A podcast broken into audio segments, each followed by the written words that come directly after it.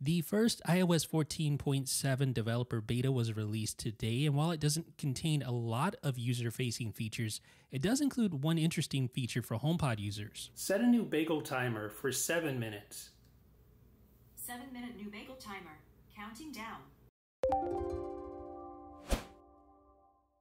So I installed the iOS 14.7 developer beta 1 on my iPhone 12 Pro Max. And I have to be honest and say I really just didn't know what to expect from this beta. Now after some digging around, it turns out there really isn't much new in this developer beta, but there is one interesting feature related to HomePod users, more specifically related to HomePod timers. So of course you can ask Siri on your HomePod to set a new timer. Uh, you can even set multiple timers, even label those timers via your voice commands. But there's no way to actually add a new timer, see a new timer, or manage that timer via the Home app like you can an alarm. And of course, you cannot ask Siri to set a timer on your HomePod from your iPhone. So basically, there's just sort of a disconnect uh, between your HomePod and your iPhone when it comes to viewing and managing timers. But the good news is that in iOS 14.7, Apple has begun to lay the groundwork to manage timers on your HomePod from your iPhone. So here's the Home app. Look what we have there. So you see a brand new, well, it's a placeholder now, placeholder heading, and the ability to add a new timer. Just tap that button there. And now you can even add a label, and all these are placeholders. Obviously, this is still in development, it is a beta, but you can see the groundwork is being laid already. So you can give your timer a name and you can set the amount of hours, the amount of minutes, and of course the amount of seconds as well. And all this will of course be cleaned up once iOS 14 or once this feature does ship to customers. So you can just add your timer and there we go. So the timer appears right below your alarms. So you get the name of the timer, the amount of time remaining. You see the pause button, which also symbolizes the amount of time remaining on the outer circle.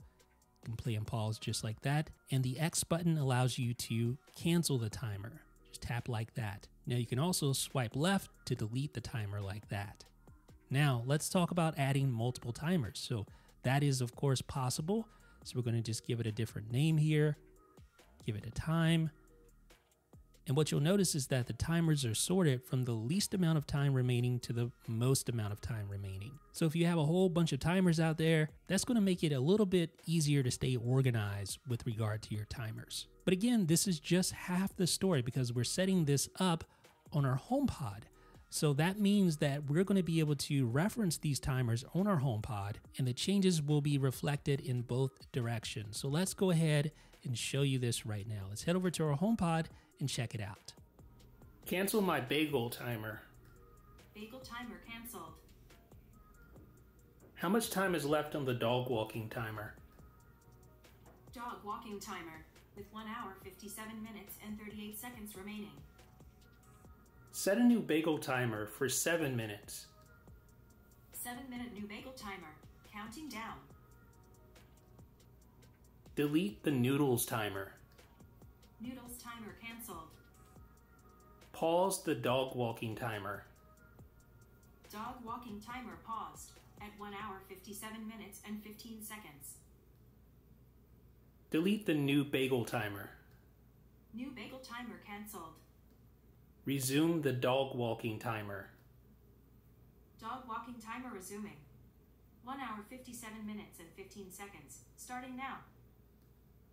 Delete all timers. You have two timers running. Are you sure you want to cancel them? Yes.